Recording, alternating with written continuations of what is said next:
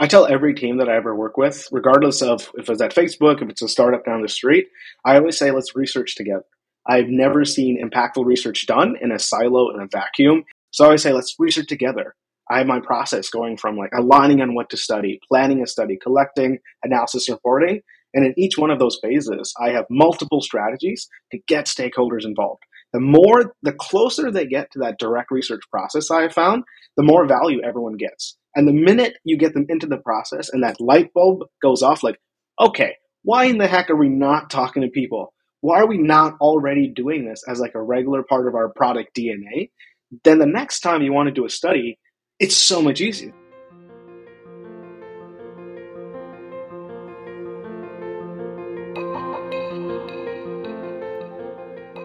Very warm welcome to the Understanding Users podcast, brought to you by Researchable UX. It's great to have you with me. I'm your host, Mike Green. I'm a freelance user research lead and digital consultant based in the UK. Over the coming weeks, I'm going to be chatting to various digital experts who I've had the pleasure of working with in recent years they're from various disciplines, including user research, UX design, development, and product management. And they'll even be a digital business owner or two. I'll be talking to them about how they came to be in their current roles, what they've learned along the way, and what advice they may have for others getting into the field. These are intended to be relaxed, informal chats with professionals who are keen to share their experiences. So sit back and enjoy. In this episode of Understanding Users, Varun discusses the important role quantitative research can play in product design. He shares his views on the potential pitfalls of UX bootcamps, and he takes me through the birth of Fruitful, a brand new online resource kit for digital teams wanting to do better, faster, and more effective research with their users. He also plays my three card challenge to share his favorite UX tool, favored technique, and a trend he sees in the future. Thanks for listening, and I hope you enjoy the episode. Oh, yeah, just one more thing before we get started. There are 30 discount codes available to listeners of this podcast for the full suite of online fruitful research guides and handbooks. Simply use the discount code GREENUX20, that's G R E N U X 20, when you check out using Stripe to get 20% off the full suite of fruitful resources. That's 20% off access to Fruitful for the first 30 people to redeem the code. Now, on with the interview. So, my guest today is Varun Murugesan, uh, who's principal researcher at Apple and Banana in the US. Uh, and he's author and editor of Fruitful as well, which is quite a nifty little UX research library, which we'll come on to talking about, I'm sure, in, in, in a minute. He's talking to me all the way from uh, Minneapolis. And actually, Varun, I realized that in all the episodes I've done, we've had a, I've talked to somebody in Australia, I've talked to somebody in Canada, I've talked to somebody in Singapore, but you're the first person in the US. So, you're my first American guest. So, welcome. Woohoo! We did it. Exotic. Minneapolis. so, um, tell me a little bit about uh, your role or your roles plural at the moment, uh, and, and, kind of what you're up to. Yeah, I am the principal researcher slash ex head of research, but we're a four three person team, so head of research doesn't really have that much weight. Uh, today, at, uh, right now at Apple and Banana, where our goal is to uh, ex- educate and excite the next wave of researchers. There's a lot of smart people doing a lot of cool things. We're thinking about the future how do we push the community forward? And so we also do small uh, scale start uh, consulting with startups. I'm working with uh, a Norwegian consultancy right uh, startup right now. It's using sentiment analysis, text analysis, helping them with uh, figuring out what does their UI look like. Why are you doing certain kind of patterns and behaviors within the product itself? So it's been really fun, and we do a ton of writing on LinkedIn as well as maintaining Fruitful, which is a UX research library and toolkit that you mentioned that I'm sure will uh, you have more questions about. Yeah, well, absolutely. And you've got quite a quite. I was looking at uh, your LinkedIn profile just before we talked, and you've got some quite kind of heavy hitting names in there. I think you work for Meta or for Facebook as was, is that right? And various other kind of quite big organizations in the last few years. Mm-hmm. My track record working at big companies, I always get conf- confused because I've worked at Facebook, which is the world's largest social media. I've worked at United Health Group, which is the world's, at least in the U.S., the world's like the U.S.'s largest healthcare uh, insurance provider, and then at Best Buy, I just left in May. That is the one of the world's largest technology retailers. So it's nice to be at Apple Banana because it's a three-person team. Uh, we're all family, so we know each other, which is pretty good. And to work with smaller companies for more impact, faster duration. But yeah, Facebook was definitely fun. Best Buy was fun.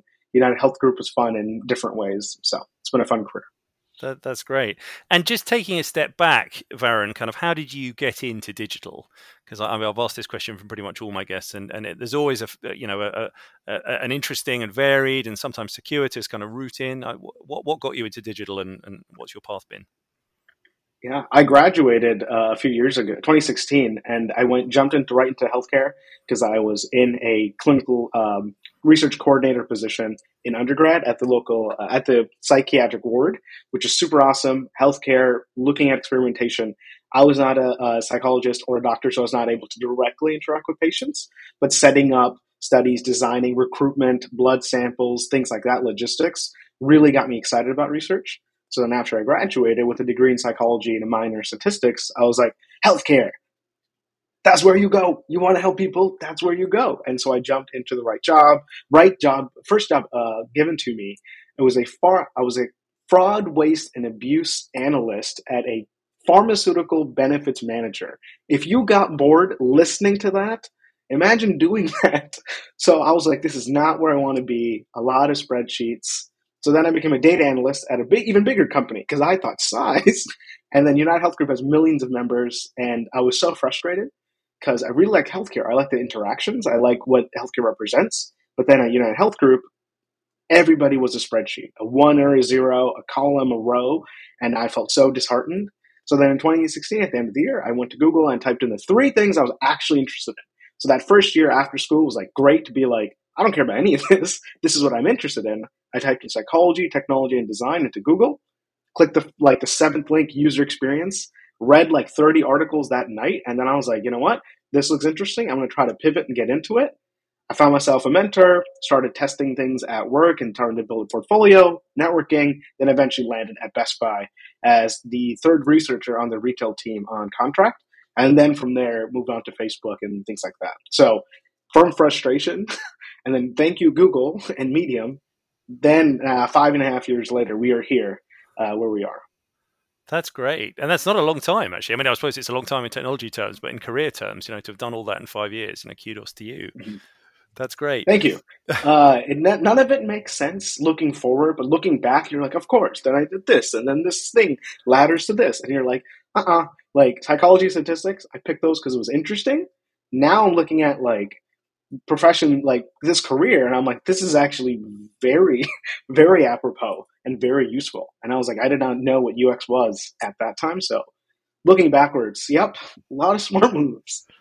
It's funny one of my favorite quotes is uh, most careers are lived forwards and understood backwards. And i think it's absolutely true. I'm the same. You kind of just move and you make decisions at the time which aren't always clear to you. And it's only in retrospect you're like oh that's why i did that. And sometimes it's just pure I luck like that but, quote. Uh, yeah. That's great. So, it so is pure luck.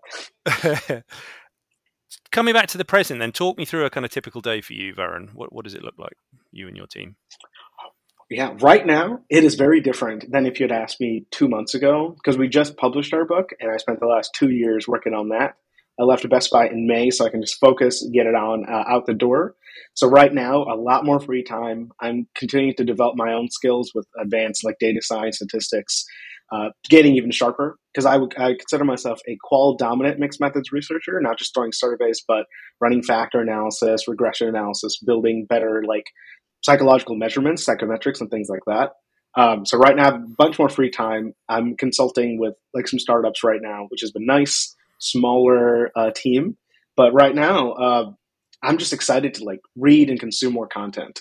I'm interested in more data science, so maybe we'll have the time right now between jobs, between roles, to kind of dig deeper into that.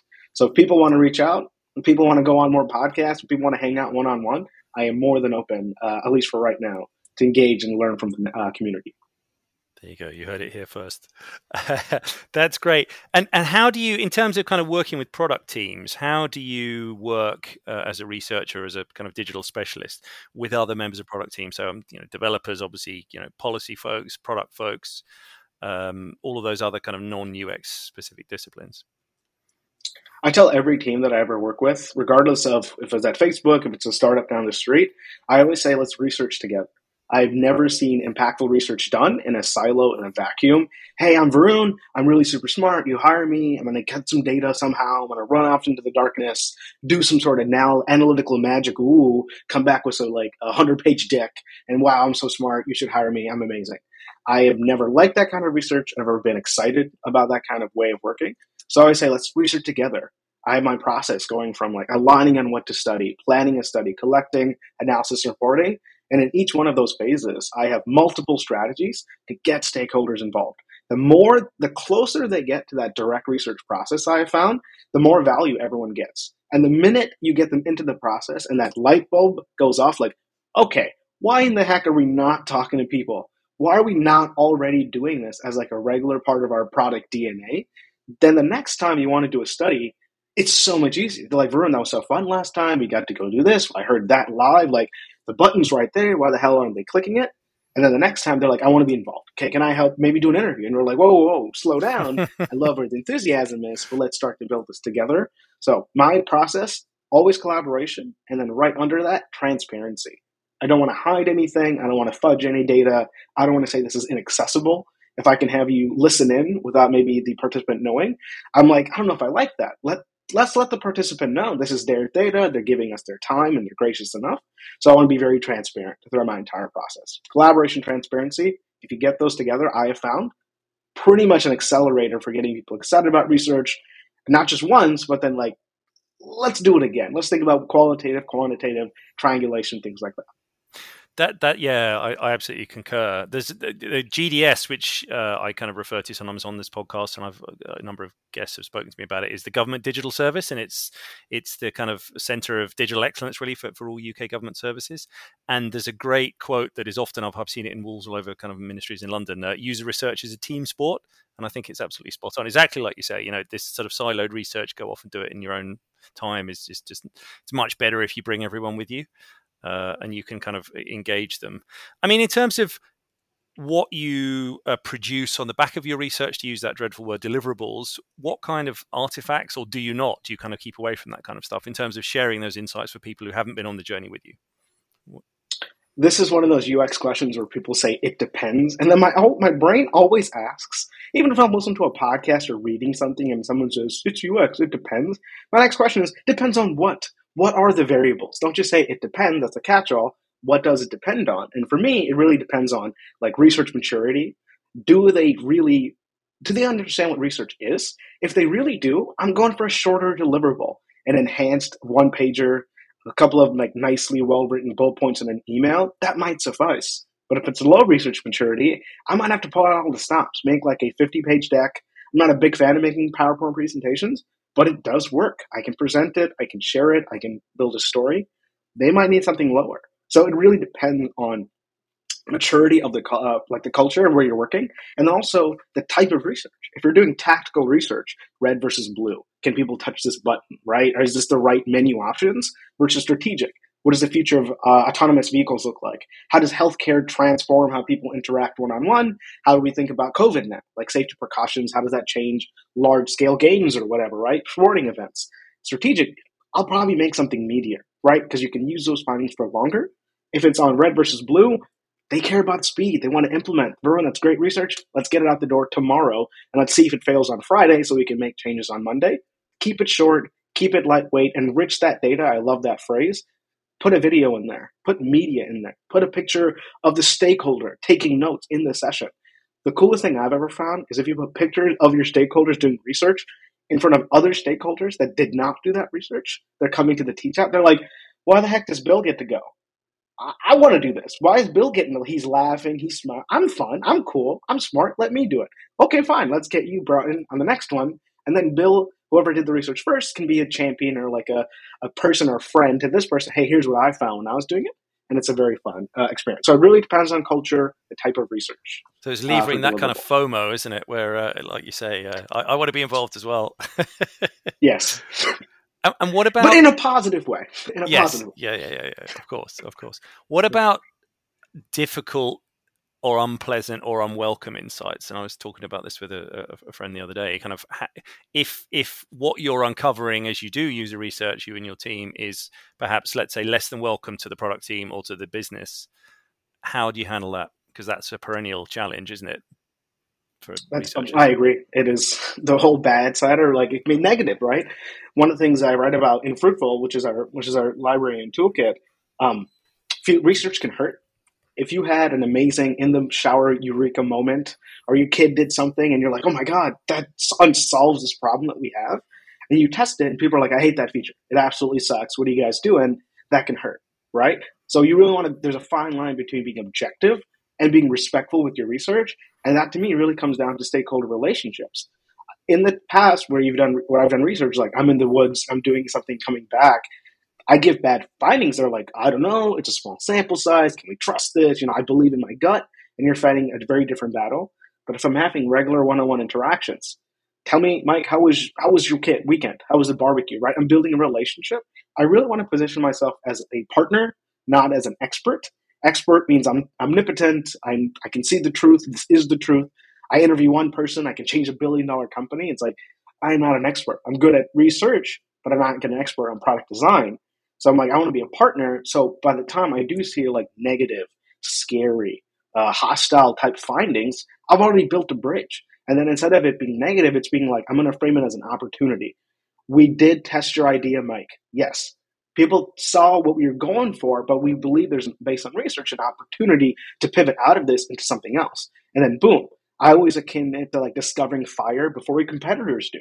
We are wrong now. Great. Our competitors might never test. They might never be wrong until after they release. We have now opportunities to grow. And then people are like, okay, I trust Varun.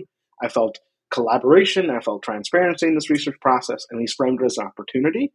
Okay, fine. Let's maybe do another round of research. Maybe let's think about something else. Let's pivot from this idea instead of you talk to ten people. What do you mean they don't like it? So it's it really does depend. I would, and a lot of things I feel like people don't talk about in between research. That's where a lot of this happens. Not just I'm interviewing, looking at survey data. It's the day to day interactions that really drive a lot of impact. Mm-hmm. And in terms of product teams keeping users in mind when they're building their products and services, how I mean you touched on this a little bit, but how how do teams ensure that they they're always kind of considering the user? Ask questions. I have found that, especially if you're new, that's my life hack. If you're at a new company, you've started it, and I'll consider new like maybe three to six months. That's maybe enough time to start figuring out what's happening, but not enough to be effective. Hey, why do we do that? why do we make money that way? right? Like, why does this data get sent there? Why does that team not get involved? I'm the new guy. I don't know anything about internal politics. So, always asking questions about how things are done. Hey, what data do we have to support? Right? Little questions like that. And then as you start to build your kind of relationships wherever you are, you can start to pull in, hey, Mike, why did we do that? Actually, we ran a survey last week, pretty solid sample size. We randomly sampled. We know who these participants were. We found something like this. Maybe you want to sit down with me, or maybe, hey, invite me to one of your design critiques. Can we discuss research and design together instead of in isolation?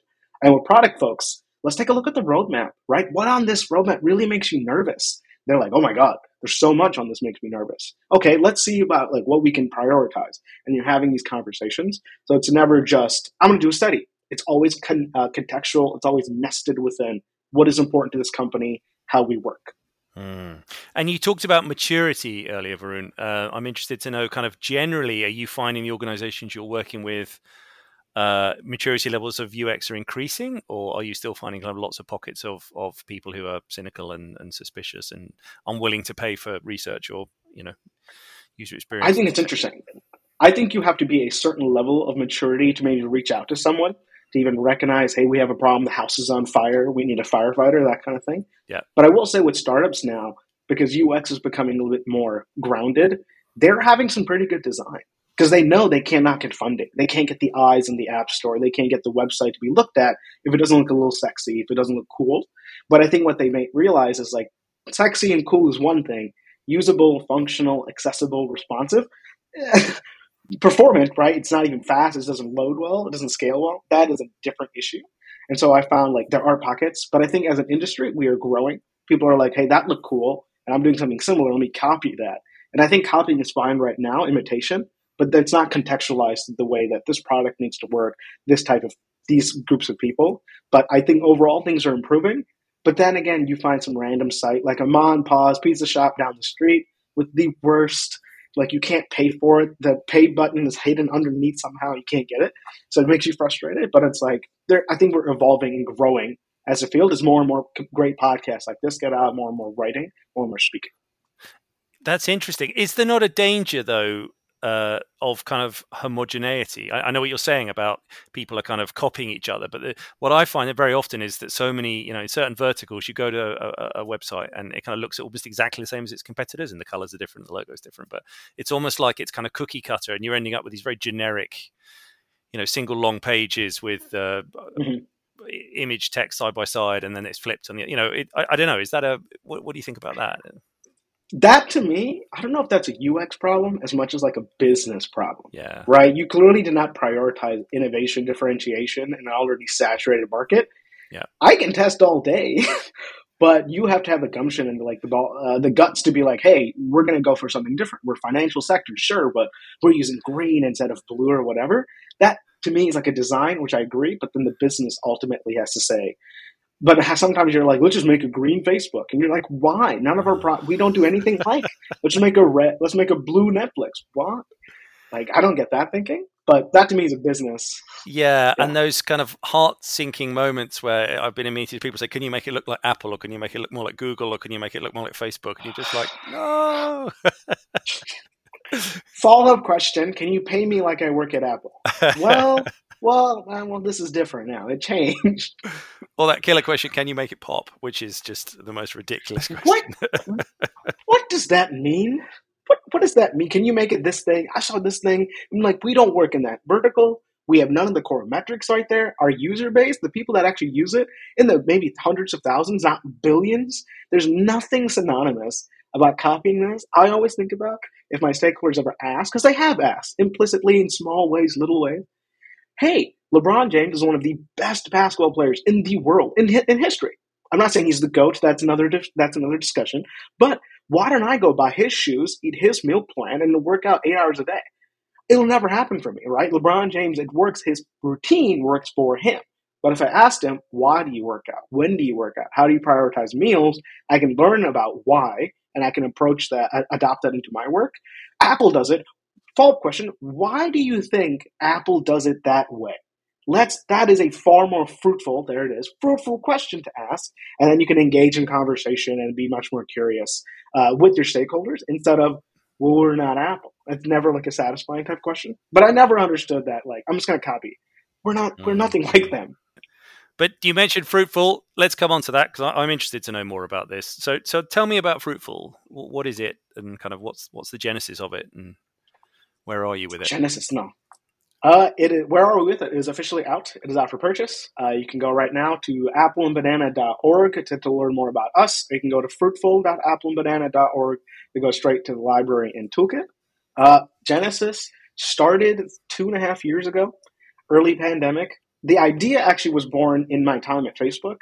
When I was there, I was the only person without a PhD and 10 years of experience. So I very much felt imposter syndrome and I knew I could have asked anybody, any of my coworkers for help, but I was like, there's this emotional and mental and uh, educational gap. I don't know. I'm worried someone will say, hey, that guy sucks. How did he sneak in?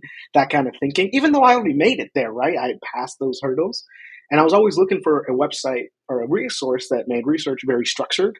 Because if you look at some boot camps or look at some content online, do a method talk to your stakeholders, look at data, and you're like, that's really not helpful. I can't make better decisions. I can't train other people with this uh, content. But on the other side, if you go super deep, academia can be scary, right?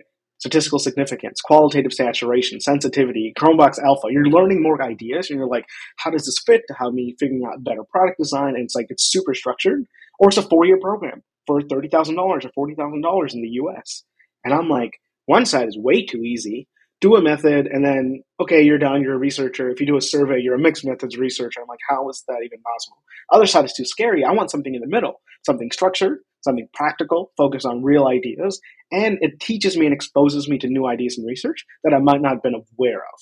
I could not find it. And in true startup fashion i was like you know what? No one told zuckerberg to go make facebook. He just did it right? I'm not saying we've made it facebook but i like that idea of it's not out there. I will build it. So we ended up building uh, fruitful as a resource to help like educate and energize the next wave of researchers to becoming smart, becoming practical, pragmatic, uh, like faster iterative like research. That's brilliant. And what's the take up been like so far? It's been good. It's been it's been confusing and it's been good because sometimes you'll get feedback being like, I don't know, like I don't like the way this looks. And I'm like, that that's interesting. That's preferential type feedback, attitudinal, I'll record it. The other times people are like the navigation doesn't work. But we've been testing navigation. So I'm like, is this an outlier? I don't know if I like that word, but is this somebody different or deviation from what we saw in our research? Is this good feedback? Is this an emergent problem? Like prevalence of like, oh my God, this is bigger. So that's been interesting. But overall, positive feedback from a lot of folks. We did conscientiously choose not to do a physical book. And I was really excited. And for two and a half years, I was going on podcasts and being like, oh my God, Mike, this is going to be a great physical book. It's going to sit on your desk, yada, yada, yada. And after we thought, thought about it critically, it's like there's so many downsides to physical books. And it's like it doesn't evolve. We have a ton of resources in there, things that you can click. We've got guides that you can go ahead. Some you can download, some you want to open and maybe like look at multiple times. You can't reuse them in a physical book. It can get dirty, it can get lost. And for us, it's just essentially a website. So if you have internet, you have the book. So and it's it's responsive. So it goes down to your phone, goes to your tablet. I have a giant 150 inch projector. I have tested content on there.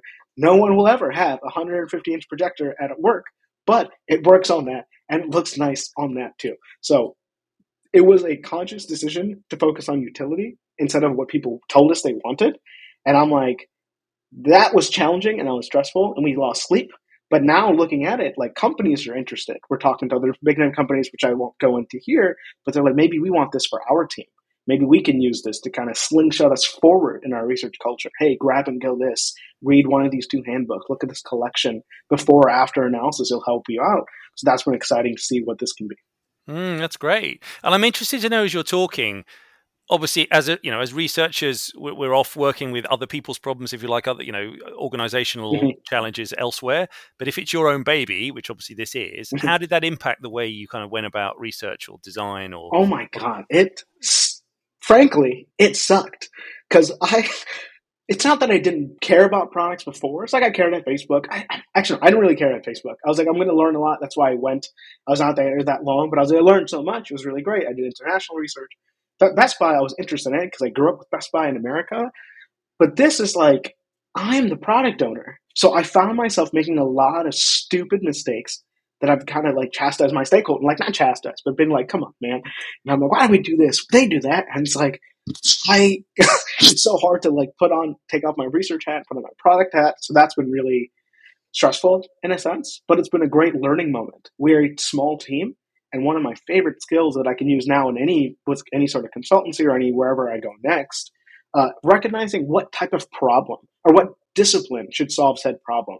I am now much better at being like, that's a design problem.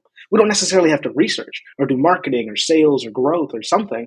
This is a design problem. This is a marketing problem. We need to be thinking about distribution, thinking about networks, and thinking about how we scale the awareness of who we are, right? Not just features and users and things like that, but how do we get the word out there? So that's been really exciting. I don't think I've ever had that close in some of my past, like that deep in some of my past roles. So that's been really fun to be like, okay, I'm getting better at understanding what is the best way forward. And then you get feedback through testing and research, which is what I do. And then we're much more aligned and uniform as a team. That's fascinating. So I guess it's sort of win-win because it's probably also made you more empathetic going forward with kind of further research projects oh you do externally. Like you say, put the product owner hat on and be able to kind of mm-hmm. sit in their shoes, whereas before it's it's easy to be critical or judgmental. I have much more like uh, empathy for past stakeholders because I'm like, you had limited data. You were trying to be relatable. You were trying to. You were not trying to make a worse product or a more unprofitable product. You are trying to like relate with me. And I'm like, maybe my issue is my language around some of the things I've said. Maybe that's what it is. But I'm like, you have incomplete data. So you're trying your best. Like, I'm going to have more empathy moving forward. But now I know moving forward, the next company, I want to provide you more data. I want to maybe work with you on language and also learn your language, co adopt that. So it's much more of a shared design product culture thinking back to those times when you kind of were recruiting people and managing people and stuff, what skills do you look for in in UX researchers in particular, if you're kind of looking to bring people onto your team? I'm going to take a controversial or like a different approach. I am much more interested now, having gone through and built a product and having gone uh, from big companies. I was an associate research manager before I left Best Buy, so I had some small, I had some direct reports. I am much more interested in junior researchers than I am in senior researchers for a big reason.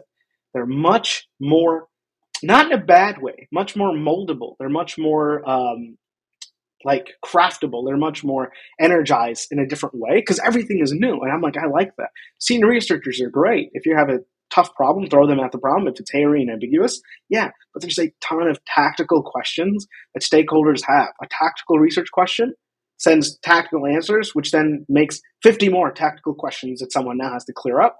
And I'm like, a junior researcher can do that and still find development in their craft, still know they're directly impacting the product that hundreds of thousands, millions of people's people's use. They can approach different problems in qualitative, quantitative, different situations. So I'm like, I am more interested right now and prefer like fulfilling and progressing junior researchers. So curiosity comes to mind.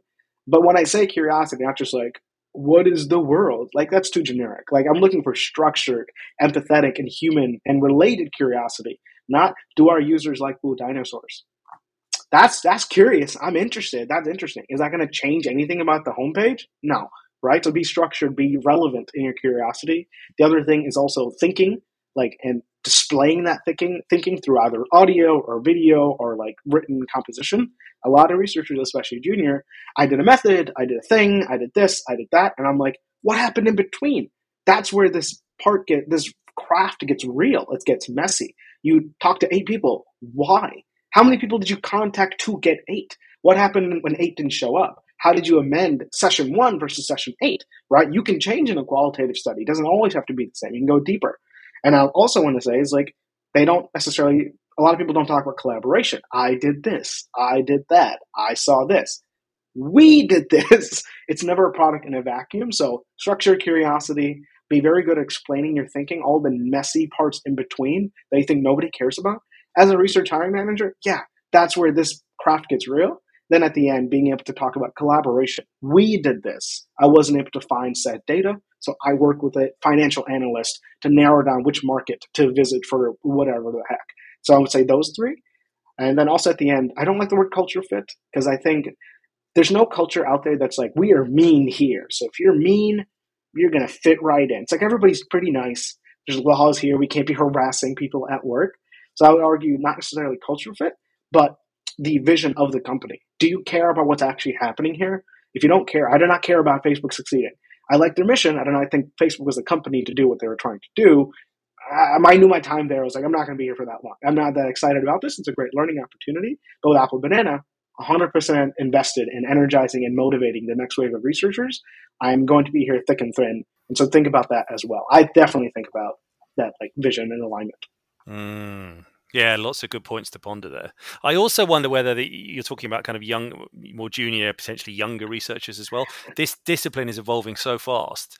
I find mm-hmm. kind of the longer you're in it, the harder it is to keep up with all of the kind of new developments. It's easy to become not stale, but you kind of fall back on your tried and t- tested methods, and you're like, oh yeah, we can do this, mm-hmm. or I use this particular tool. But to kind of keep fresh and keep innovating in your own practice and learning from others, that that takes energy and, and dedication, doesn't it? And uh, mm-hmm. yeah, that, that that's interesting. The junior researcher, I think that itself is a podcast that needs yeah. to be had. And just like, what is it? It's not about age because that's ageism. It can't be about education because there's, if you think only research should be done by PhDs, the world will progress so slowly. Yeah, yeah. And you're just saying only the highest knights get to do great research. It's like, no, a lot of people are doing building crappy products that maybe are impactful in a negative way, maybe not harmful, but negative at least. Why can't they do smart research? And I'm saying it's like the junior researcher, like there's going to be a huge gap between all these senior folks who keep getting more and more years of experience and the folks who don't even get one year. And there's just like gap of like there is going to be nobody, in eventually in a couple years, nobody or very few people with two years experience, four years experience. But there's going to be a ton of people with 15 or whatever and a bunch of people with less than one. And I'm like, it just gap has to be closed. Someone, something has to be done. So Fruitful can help in that way, and other people are hiring more. But yeah. And just to play devil's advocate for a minute, there's because the UX is this kind of well, gold rush, I suppose one could term it in, in, in some ways. Lots of people want to get into it. It's you know it's it's deemed to be quite you know sexy in some ways. It's interesting. It's a growth area. You know the, the mm-hmm. kind of remuneration is acknowledged to be fairly good. But I've worked with some you know lots and lots of very great folks, and I've also seen and come across some who are not so good, and they're obviously mm-hmm. diluting the value of it for the rest of us. So it's that you know how you keep quality standards up and ensure that people don't keep being promoted out of current jobs just to keep them moving away from where they are at the moment. I would argue it's like it's the boot camps. That's my big issue, and then maybe also even controversial opinion, maybe even Nielsen Norman group. How one group of folks can yeah. position themselves as the leader in research. What does that mean to be a lead, like the god of research? Does that yeah. is that right? Yeah. And like I'm like, they've done good stuff, but some of their courses, ten grand or five grand for two hours. And I'm like, that positions UX as a very different medium. And then the other side, it's a boot camp, 18 weeks, thirty thousand dollars. All of it is online. All of it is self-directed. If you pay, you will complete it. They're not going to tell you that, but that is what happens because they need to make money. And they tell you, Mike, well, three x your salary you'll get to Google tomorrow for a senior position. And it's like, that is not going to be happening. So I agree with you. There's a lot of people being told, you're amazing, you can do research and design. And I think about that every time. I'm like, research and design are two completely separate disciplines. You can't do both effectively in 18 weeks. Like, it just doesn't make sense and expect to be good. So I'm like, I think boot camps and a lot of like recycled stuff on Medium. Here's the thing about methods. Here's what I did. I redesigned Netflix. No offense, you will. Who cares? No one cares if you redesign Netflix on your own. You will never get that opportunity, even at Netflix. Someone wants to redesign the back button. There's gonna be ten people involved in that decision at Netflix, right? And it's like, it, I just think there's a lot of like garbage uh, content being recycled over and over, and that also has led us to be like, let's be more authentic. Let's be much more practical and real about like statistics matters, right? But you can do a lot of extrapolation of data through descriptive statistics. You don't necessarily have to turn on R or Python. You can still learn a ton and still add value. We cover that in Fruitful. And a lot of people are like, you got to go back to school for this. Some, yes, but other stuff, if you practice and apply, you can get good. You can start to like position yourself. I'm not just doing interviews. I'm looking at data. I'm looking at different things, behavior analytics, and then wow, we really like. We really like Mike. They challenge the way, and they make us feel more confident when we're building. So boot camps, Big, not a big fan. Thumbs down. Right. No, yeah. What do you love, Varun, about what you do? I kind of discovery. Go on. Curiosity. Sorry, you I you said it, my brain responded before like my mouth did. Discovery, curiosity, one of the favorite my favorite things, especially with a hairy, ambiguous problem. Uh, clarity, wow, we understand what even the problem is now. That is such a huge issue for most companies. It should be blues, things are going down, we should make it bigger, we should do this. What is the problem? Can someone explicitly tell me? And I run this like not a workshop, but like with startups I work with. What is the problem? Define it clearly in human terms. And when I say human, I mean the person that you're trying to support that yeah. person's terms, not, not we're looking terms. for a B2B marketing SaaS return. No, I can't get my marketing page to work, right? That's a human type problem. Like, think about that. Number two, look at existence proof. How do you know this problem exists? You have conceptualized or codified this as a problem that you care about. Does it exist for the people that you're trying to support? And the third one that they always kind of people flop on what is the prevalence and scale of said problem? If it exists, your next question is if it's n equals 1, then it's is it n equals 10,000 or 10 million? Or is it 100 people but have this problem 10 times a day, right? So what is the prevalence and scale? And the third thing, the fourth question is does your solution explicitly address that problem? That one always trips people up. They're like, yeah, it does. It's got features. Uh-uh. Uh-uh. The, the problem at the top the human problem wasn't about feature. This product doesn't have enough features. No one is ever going to say that. This thing doesn't work when I need it to. It's unreliable. I'm in the field. It drops connectivity. It's it's unreliable. Does your solution provide a reliable set of features or whatever the heck to solve that problem? No. You got to go back. You got to re- reassess it. And it's like structured thinking, very basic questions. I found that if you use simple language, people want to do research. And people are already doing research. Where should I shop? Where should I buy pants? What's a good place to eat? You're doing some sort of decision analysis. You're looking at options. Maybe you're ranking them. Maybe you're coding them. Whatever in an Excel spreadsheet. You're already doing it. I'm just going to reframe your lane lens to looking at the problem that we're working on here. Very simple questions, couple people, not a big budget. I had this meeting at Best Buy, and it was going to be a multi-phase study.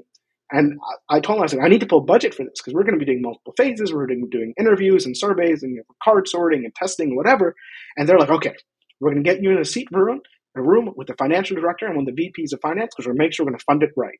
And I came in and they're like, okay, we're ready to hear about the plan. Look at the budget. If it's above X amount, we're going to have to trigger other things. And I was like, probably need like like three grand for three months. They're like, that's nowhere near what we're expecting. And then at the end of that summer, it was amazing research. People are still using that deck and they're excited about those insights. So it's not really about money in that sense. Um, but it was it was like a it was a very fun experience because they were like, we're expecting like thirty thousand dollars. Why? We're not paying people ten grand an interview.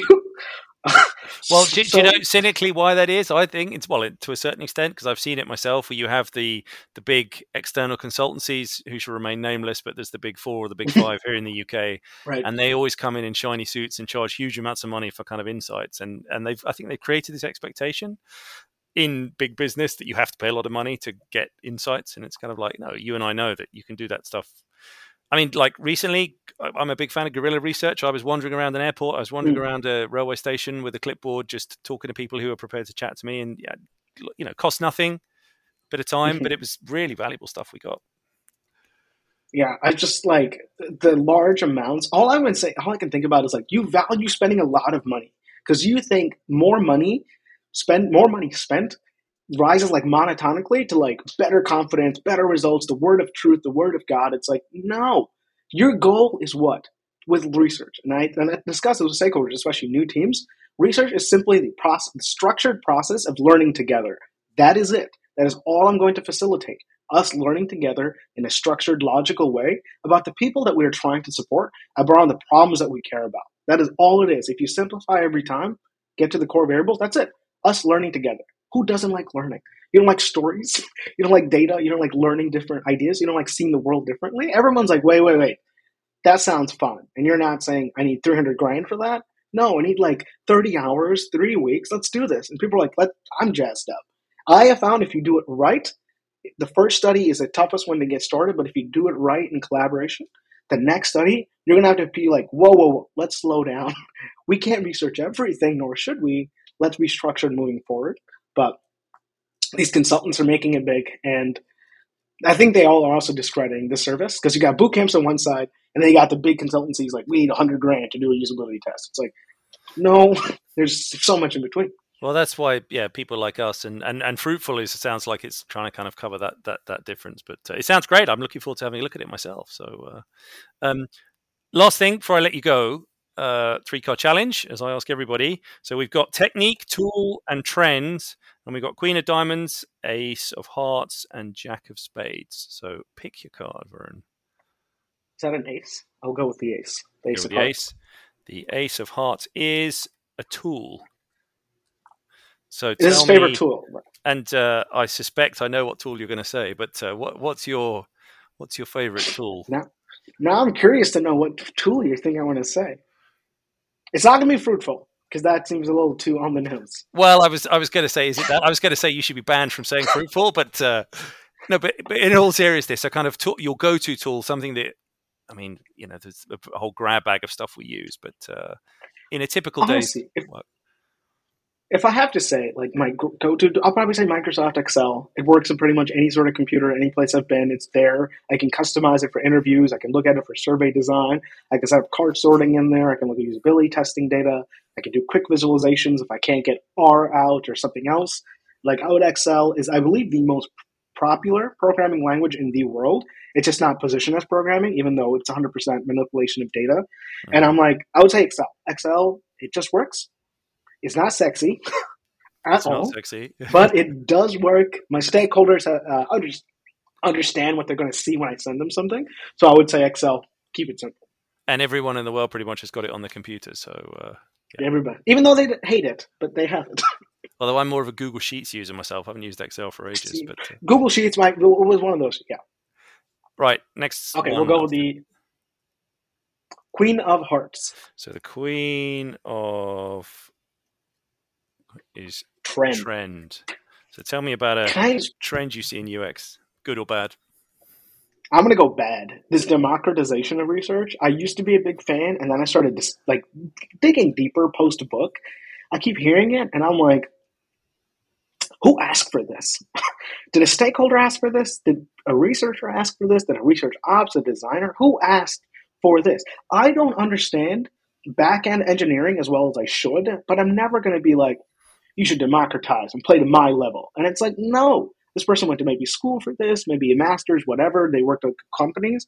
I don't necessarily need to know everything. I would love to be included in the process so I understand what's happening, but I don't need to be able to go write my own backend code. So I'm like, democratization research is like, all that does to me is dilute the craft and the necessary attention to detail that comes with this this UX research, user research, experience research, what do you want to call it? Like democratizing. I'm just like, there's a lot of research problems out there, and more people should do research. So I'm like, why don't we just democratize research type thinking, critical, looking at representation, validity, reliability, things like that. That to me is way better research thinking, not just design thinking, but democratizing research. I don't need my VP of research, stakeholder of marketing, whatever, to do his own research. Nor do they have the time nor do they have maybe the necessary skill set to do it well. So I'm like, democratizing research, mm, I would love to hear what you think. No, I agree. And speaking candidly, I, I, I hope they don't have the necessary skill set because you know we uh, I believe the likes of you and me you know do have that skill set and we bring value to organizations. And uh, I wouldn't dream to kind of pop the hood of a products you know from a code point of view and start trying to kind of redo the uh, the, the, back end. I mean, I, I, don't know enough about it to start with, but uh, I would love to hear that email, get that email from you. Hey, this is Mike. I had a little free time on Friday, so I hop, I've been messing around with the API. Why? Why? Why is that a good? Yeah. So the last one is the Jack of Spades, Varun, and this is a technique. So tell me about your go-to technique. Can I expand this question to what I would say are the three most scalable research techniques? I would say, and this is especially for the folks on LinkedIn and like boot camps that talk about methods, methods, methods. I'm like, who cares about methods? You don't even understand the problem. Who cares if you have more knives? You don't even know what you're going to cook, that type of thinking.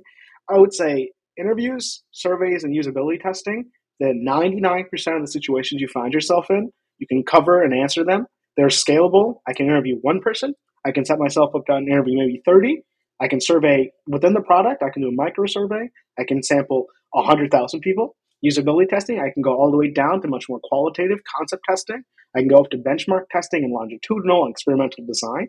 So if you can do interviews, surveys, usability testing well, and you reach for those 99% of the time, and I'll put, I'm not a betting man, I'm not going to put any money, but I would argue those three would not only solve and address the problem, they will also be very explainable to your stakeholders. That's another thing. If you're doing something complex like eye tracking and heat mapping, you'll have to explain what the heck that is. Interviews, Mike, I'm going to talk to some folks. Surveys, we're going to ask some questions, they're going to respond. Testing, we're going to put in front of people, see what they say. Every stakeholder is like, okay, I can understand that. So conceptually, it's very easy to explain. So those three I would have used, and I would argue a this is another hot take. A lot of people are interested in new methods, and all I can think is you haven't even covered these three. I see issues and flaws with how you structure this and how you don't think about parallel time and maybe cognitive testing your surveys or member checking qualitative findings and building rapport more effectively. I'm like, you don't have these three down and you want to add 9, 10, 11, 12. And I'm like, eh, that makes me nervous. Maybe, especially from a hiring perspective, maybe I'm not interested in you as a candidate as I originally was. I just want to put that out there. no, absolutely. No, I like that. I like that. I think you're spot on. Um, we're coming to the end of our time, so I just wanted to say really a big, big thank you, Varun. I've really enjoyed our chat, and uh, it's been great to have you on. Are there any kind of any last final tips, thoughts? Uh, last tip: uh, you can do this. No one was born with research skill set. There's no superhero gene. There's nothing magical in the water here than anywhere else. No, uh, I think anyone can be a great researcher. I think time and practice, dedication to craft helps. Um, Fruitful is officially out, so you can go ahead and pick that up we are also what we've done with another thing you can't do with book we've we're going to be adding more content so we got a release schedule every 90 days for the next year we'll be adding more handbooks more tactical guides. We'll be making updates. We want search to be in there. We want maybe a glossary. What does that look like? We're testing with researchers as they're reading and building, which is super cool. So if you want to get involved, feel free to pick up Fruitful. Uh, we'll be open there. I'm active on Twitter and LinkedIn. Thanks for listening to the Understanding Users podcast, and special thanks to my guest, Varun Murugesan. If you enjoyed what you heard, do please like or comment wherever you're listening, and feel free to share this episode more widely. And feel free, of course, to drop me a line with any feedback via LinkedIn or my website, researchable.uk. Links are in the show notes. Join me next time when I'll be talking to another user experience professional and asking them to share their wisdom, tips, and knowledge with me. Until then, stay safe and stay user centered.